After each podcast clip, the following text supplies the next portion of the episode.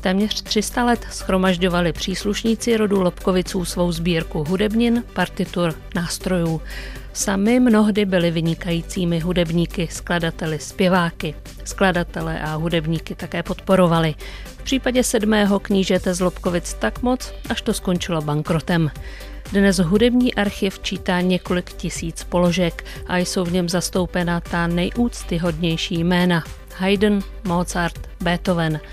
V dnešním pořadu míříme na Pražský hrad do Lobkovického paláce za novou expozicí pokladů v podobě not, ale také kvitancí a účtů.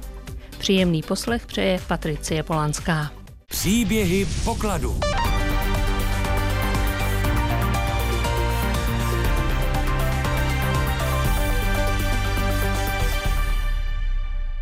Nemůžeme asi začít jinak.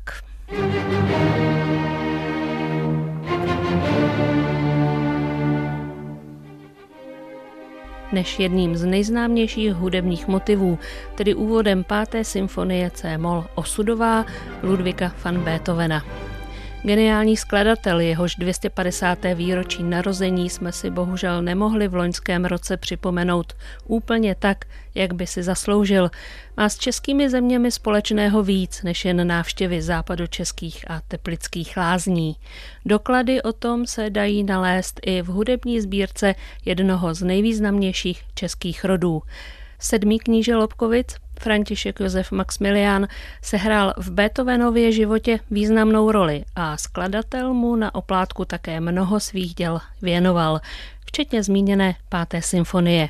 Dnes je řada prvních tisků nebo opisů partitur i s osobními skladatelovými korekturami a úpravami k vidění v nově instalované expozici v Lobkovickém paláci na Pražském hradě.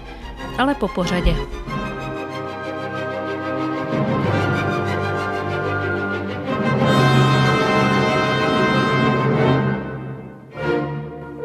František Josef Maximilián jako mnoho jeho předků hudbu miloval a také sám provozoval. Provází mě expozicí muzikolog Petr Slouka, jinak také kurátor Lobkovického hudebního archivu. On sám byl teda vynikající zpěvák, baritonista, Učinkoval vlastně někdy i na preknech vídeňských dvorních divadel, kterým dokonce několik sezon šéfoval jako ředitel. A podporoval také spoustu kulturních institucí, zakládal kulturní instituce, eh, Mimo jiné tedy to byla, nebo byl jedním ze členů eh, toho spolku pro povznesení hudby nebo hudebního umění v Čechách a ten spolek vlastně založil Pražskou konzervatoř. On byl také spoluzakladatel vídeňské Gesellschaft der Musikfreunde, což je jedna z nejznámějších institucí, kde právě nalezneme spoustu autografů Beethovenových, Mozartových a tak dále. Ve svém domě pořádal významné hudební akademie, a tyto akademie vlastně potom pořádal i na svých českých sídlech a nechával zde provozovat velice náročné kusy, často pro širokou veřejnost. S Ludvíkem van Beethovenem se potkali v 90. letech 18. století ve Vídni. Beethoven v té době ještě zdaleka není ani známý, ani slavný. Kníže Zlobkovic tušil, že tady skutečně se skrývá obrovský talent. A už vlastně v té době 90. let 18. století na konci už mu zadává kompozici smyčcových kvartet, vůbec prvních, která Beethoven skomponoval a už začíná tam ta finanční podpora. Ta dostane v roce 1809 i na svou dobu výjimečnou podobu, když se spolu s Ferdinandem Kinským a rakouským arcivévodou Rudolfem Lobkovic zaváže vyplácet skladateli doživotní rentu 4000 zlatých ročně. Beethoven to byla velice problematická, komplikovaná osobnost a asi si myslím, že s ním bylo velmi náročné tedy výjít. A v případě tedy sedmého knížete bych asi nehovořil o nějakém přátelství, to se asi nedá říct, pokud se to vůbec někoho z těch Beethovenových, ale tak určitě nějací tam ty přátelé byli opravdoví, ale nebylo to určitě přátelství na život a na smrt. Ale skutečně tam vidíme ten vztah um, milovníka hudby a autora skutečně geniálního, kvalitního, který má ten potenciál vytvářet opravdu náročná a významná díla. Takže já tam vidím vždycky to, že vlastně eh, knížeti šlo primárně o tu hudbu, protože viděl, že ta hudba prostě má ten náboj a že ta hudba určitě osloví další generace. A proto neváhal tedy ho takhle tímhle způsobem podporovat. Říkám, oni už se poznávají vlastně v půlce těch 90. let, kolem toho roku 1795 ve Vídni um, a roku 1798 zadává uh, kníže Beethovenovi zakázku na smyčcové kvartety. Vzniká tak opus 18. Dalšího roku vlastně Beethoven posílá polovinu těch smyčcových kvartet a potom ještě další polovinu. Máme tady dochovaný vlastně i eh, jednu z těch kvitancí na platbu 200 zlatých za tu první várku, za ty tři kvartety, které tedy poslal, je to potvrzené na jezeří. A tady potom máme vystavenou vlastně nejstarší dochovanou kopii těchto kvartet z roku 1800, které ještě obsahují tyto opisy právě Beethovenovy korektury vlastnoruční. A je zajímavé, že v té samé době vlastně eh, Lobkovic oslovil i Josefa Haydna, aby pro něj také skomponoval smyčcové kvartety. A vznikl tak opus 77, tak se jim říká někdy Lobkovické kvartety, ale jsou to tedy pouze dva a půl kvartetu, bych řekl. Skutečně Haydn dodal toho následujícího roku dva kvartety, potom se pokoušel o kompozici třetího, tam vznikly pouze dvě věty a nakonec ještě Haydn dopsal tedy čtyřhlasý kánon na slova jsem starý a slabý, pryč jsou všechny moje síly. První Beethovenovi a poslední Haydnovi kvartety se tak scházejí v Lobkovické hudební sbírce. Lobkovický díl z Beethovenovy renty měl hodnotu 700 zlatých. 1800 platil hrabě Kinský a další z umění milovných osobností té doby rakouský arcivévoda a olomoucký arcibiskup Rudolf Jan, sám vynikající klavírista a Beethovenův žák, pak 1500 zlatých. Ten se také docela dost zadlužil kvůli hudbě. On vlastně měl už od malička, dá se říct, si vytvářel hudební sbírku, eh, kterou potom um, měl převezenou na kromě, v Kroměříži, co by olomoucký arcibiskup. A skutečně kvůli, tomu, kvůli získávání nejrůznějších autografů a cených položek dokonce prodával i některá uh, významná díla z té kroměřížské obrazárny. A Tahle ta sbírka skutečně obsahuje neskutečné skvosty a byla potom vlastně po jeho smrti věnována právě Gesellschaft der Musikfreunde, takže byla odvezena do Vídně a je tam opravdu ozdobou toho fondu. Takže kdyby vlastně zůstala v té Kroměříži, tak si troufám říci, že my dnes právě tady v českých zemích máme spoustu takovýchhle autografů Mozartových, Beethovenových, Kaldárových a všech těch dvorních eh, vídeňských autorů. To by bylo opravdu nádherné. Takže to je zdá se taková velice významná osobnost, dobrý přítel knížete, často spolu i hrávali. Máme tady právě, jak jste si všimla možná, jsme to obohatili i výňatky právě z dochované korespondence z Lobkovického archivu rodinného, kdy si dopisovali o tom vlastně, jak se těší, když se tedy mm, arcivévoda trpěl dnou, taky od útlého věku, což mu znemožňovalo potom vlastně čím dál více hrát na klavír, ale vždycky v těch korespondencích si tady píše, že už se těší navzájem, až si tedy, až tedy arcivévoda bude moct doprovodit knížete Lobkovice na hous, jo, že kníže hrál na housle, arcivévoda na klavír, že spolu muzicírovali. Pak si tam samozřejmě omlouvají za chyby, které jdou spod jejich prstů a tak dále. Říká Petr Slouka, kurátor hudebních lobkovických sbírek. Tedy s tou rentou to nebylo zase tak úplně idylické. Platby se z různých důvodů spožďovaly. Velkou roli se hrál i kolaps rakouských státních financí kvůli napoleonským válkám. Bankrot a nucená zpráva majetku pak postihly i sedmého knížete Lobkovice. Nutno říct, že k tomu výrazně přispěly i jeho obrovské výdaje právě na hudbu, hudebníky, skladatele, hudební akademie a koncerty, divadelní scény ve Vídni, ale také českých sídlech Jezeří a v Roudnici. Finanční úpadek zřejmě přispívá k tomu, že kníže umírá v Třeboni v roce 1816 ve 44 letech. Starosti mu v posledních letech jeho života přidělává i Ludwig van Beethoven. Reálná hodnota renty se totiž výrazně snížila a skladatel nakonec Františka Josefa Maximiliána v roce 1813 jednoduše zažaloval a trochu překvapivě vyhrál. Tam se jednalo hlavně o tu, o tu devalvaci té měny, že vlastně ta původní výše těch 4000 zlatých už byla úplně někde jinde. Takže on vlastně Beethoven to chtěl zpětně doplácet, aby se ten finanční rozdíl vyrovnal. A skutečně u toho soudu toho dosáhl. A proběhlo to opravdu poměrně nevybíravě. A my máme dochovaný v archivu eh, jeden takový velice zácný doklad, který prostě v mých očích z něho dělá skutečně úžasného člověka z knížete protože on tam píše právě arcibiskupu eh, Rudolfovi do Olomouce. Je to koncept dopisu a on tam vlastně píše, že nemá žádný důvod být jakoby v dobrém vztahu s Beethovenem, zvláště po tom, co mu všechno provedl a jak se vlastně o jeho osobnosti vyjadřoval. Ale že to vlastně všechno překračuje, protože ho těší, že vznikají právě taková díla, která skutečně jsou jakoby pokladem umění a že už skutečně budou vlastně zde pro další generace. Soudní spor se později týká i druhého z mecenášů, respektive jeho pozůstalých. Ferdinand Kinský se koncem roku 1812 ve Veltrusích smrtelně zraní při pádu z koně. Beethoven kondoluje v dopise jeho vdově, ale o pár řády kníže připomíná svoji rentu. Ani to nepomáhá, peníze nepřicházejí a tak dojde znovu na soud. I ten skladatel vyhrává. Mimochodem jeho advokátem je Čech Jan Nepomuk Kaňka. Profesor a děkan právnické fakulty a pak krátce i rektor celé Univerzity Karlovy. Skladatel, sběratel umění, výrazná postava hudebního života v Praze. Byl vlastně jedním z potomků architekta Kaňky, toho slavného barokního českého architekta. Je tam zajímavé to, že ač tedy zastupoval Beethovena, tak on se neustále snažil ty strany usmířit. Jo, a že v podstatě i ty soudní spory eh, nakonec dopadly velmi dobře, eh, že tam nebyly nějaké personální, nějaké averze nebo něco, že skutečně on se snažil ty strany co nejvíc uklidnit a vyřešit ten soud co nejhladší cestou. Renta je pak Beethovenovi vyplácena až do jeho smrti. Posloucháte Příběhy pokladu. Premiéře každou sobotu po půl desáté dopoledne na Plusu. Možná se zdá, že s Beethovenovou podporou to u Lobkoviců zase nebylo tak slavné, pokud si tedy připomeneme podíl 700 zlatých ze 4000 doživotní renty. Jenže, jak mi řekl Petr Slouka, mecenát Františka Josefa Maximiliána měl mnoho podob.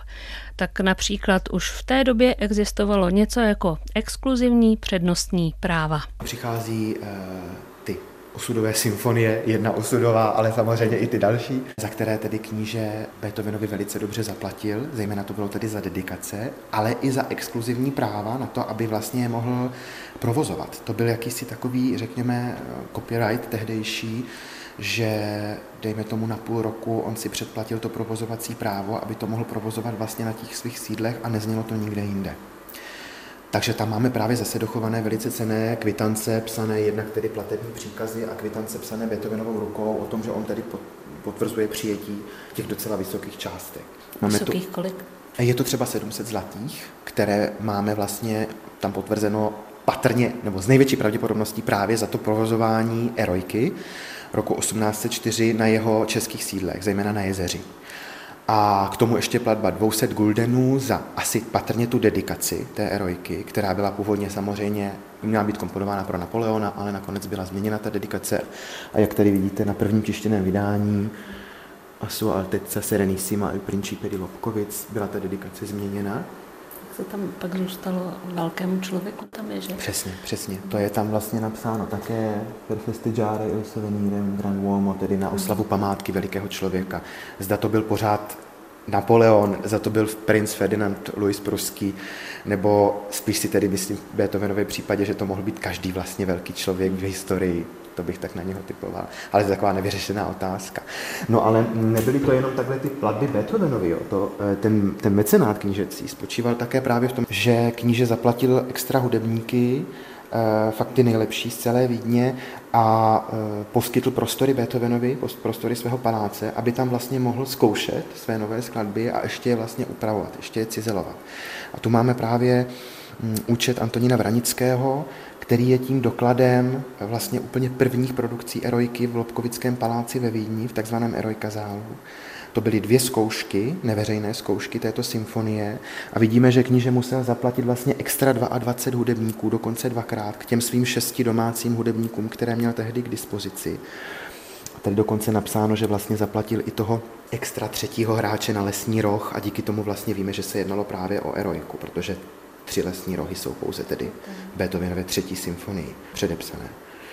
Takže to je další forma toho mecenátu. Kníže Lobkovic pořádal ve Vídni, ale i na svých sídlech v Jezeří nebo Roudnici nad Labem opravdu velkolepé hudební akce a akademie, na kterých se hrála často v premiéře nejen díla Ludvíka van Beethovena. K tomu patřila i domácí kapela, ve které zaujímal čelné místo jako kapelník a koncertní mistr, houslista a skladatel Antonín Vranický.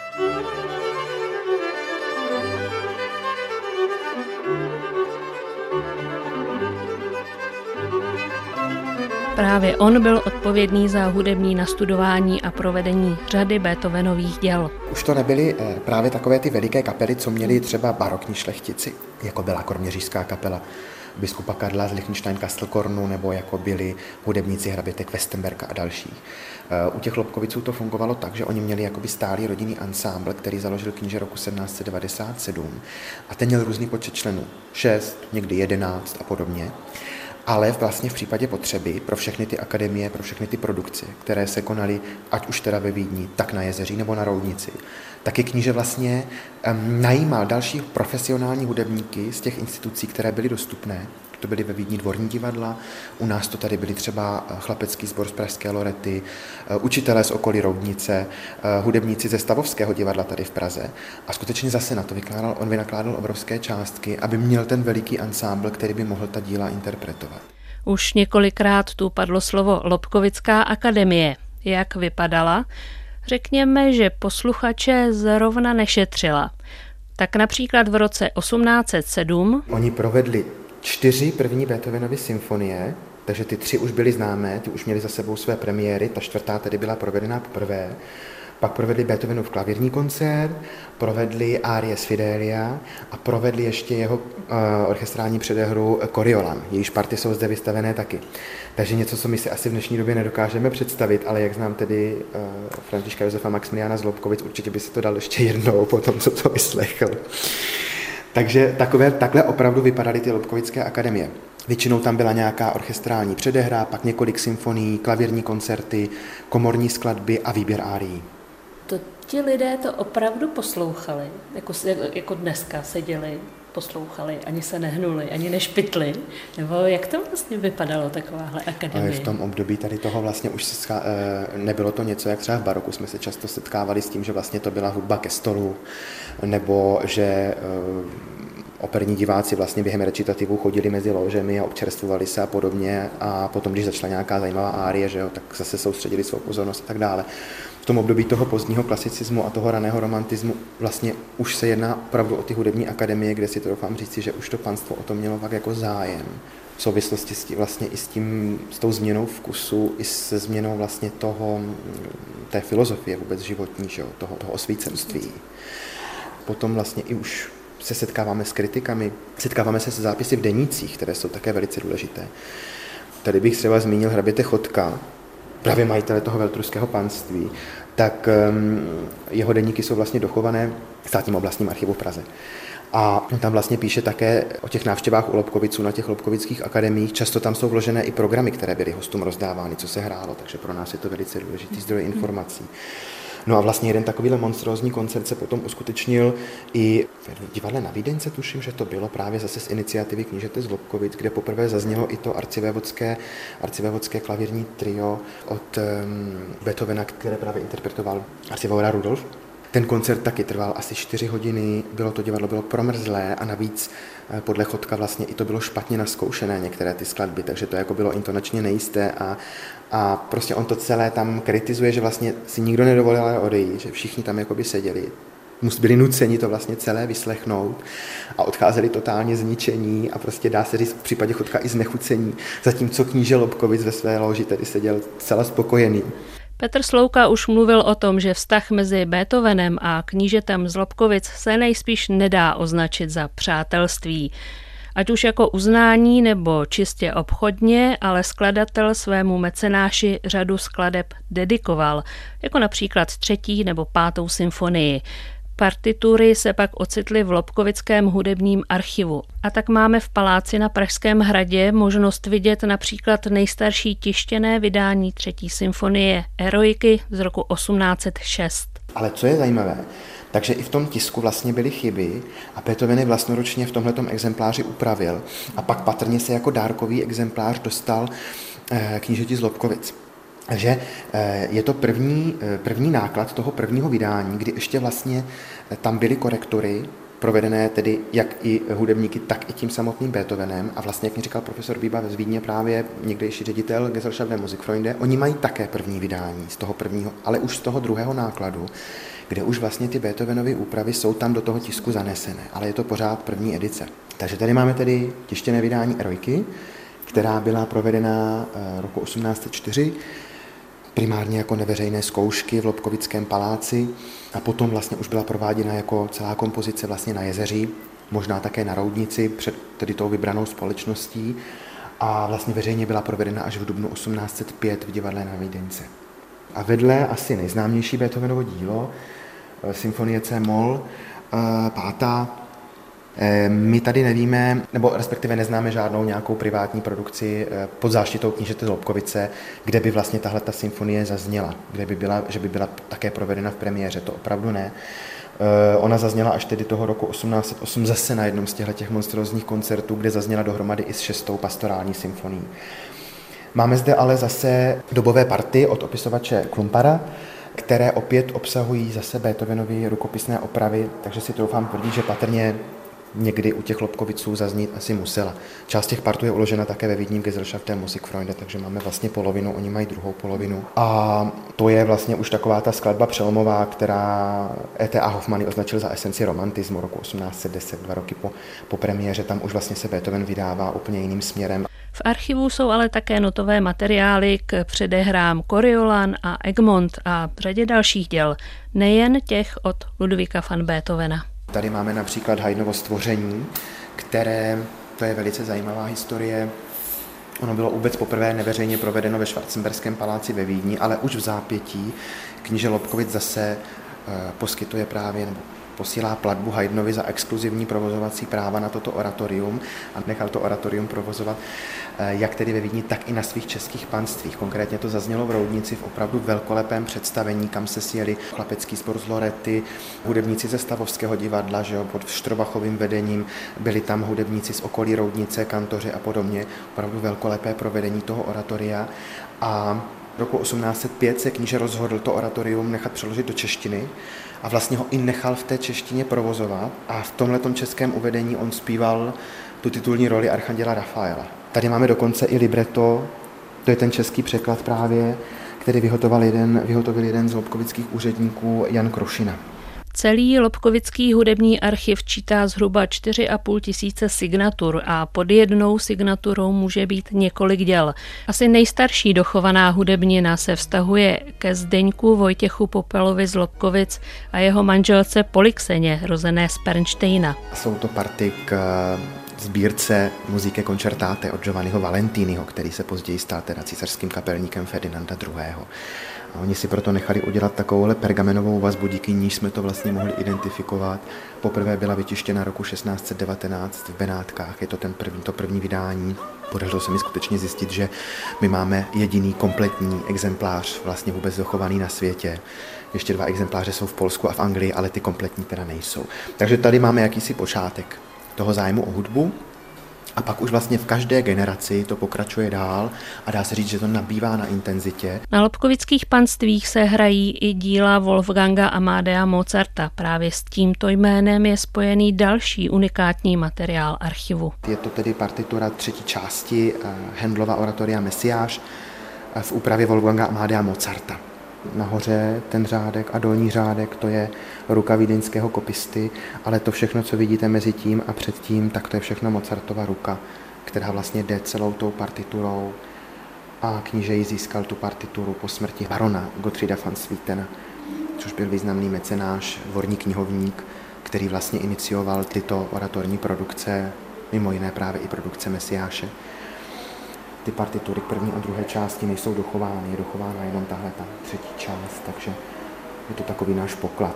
Málo do tohle to vlastně ví v dnešní době o té Mozartově úpravě, ale ona byla svého času velice slavná a vlastně i e, ještě na počátku 20. století patřila k těm nejhranějším. Požádal vlastně Van Swieten e, Mozarta v 80. letech 18. století, protože chtěl vlastně ta díla provést ve Vídni poprvé, aby ta díla upravil pro uši tehdejších, e, tehdejších posluchačů řeknu to úplně eh, na rovinu, lidí roku 1789, konkrétně Vídeňáků roku 1789. Takže vlastně Mozart pouze jakoby rozšířil tu instrumentaci, on tam přidal nástroje, které třeba Handel nepoužil nebo ani neměl k dispozici, třeba klarinety, které se vlastně ještě za Handlovy doby nepoužívaly, nebo tolik často, že to teprve bylo v plenkách. Přidal tam eh, příčné flétny, eh, na některých místech dodal ještě extra violi. Zborové party zdvojil eh, trombony, protože to byla zase vídeňská praxe. To se běžně dělalo ve Vídni už v 17. století. Lobkovická sbírka je tedy velkolepým výletem do hudební historie. Na závěr snad povzdech. Několikrát zazněla zmínka o zámku Jezeří, který byl ve své době hudebním centrem, jakých v českých zemích zase tolik nebylo. Jeho devastace, ohrožení, které pro stavbu stále představuje uhelný důl v těsné blízkosti, je i z tohoto důvodu prostě velkým historickým hříchem. Veduta jezeří ještě v plné kráse je ostatně také k vidění v jedné z místností expozice Pražského Lobkovického paláce. A to je z dnešního příběhu, tentokrát hudebního pokladu, vše. Zajímavý poslech dalších pořadů Českého rozhlasu Plus přeje Patricie Polanská.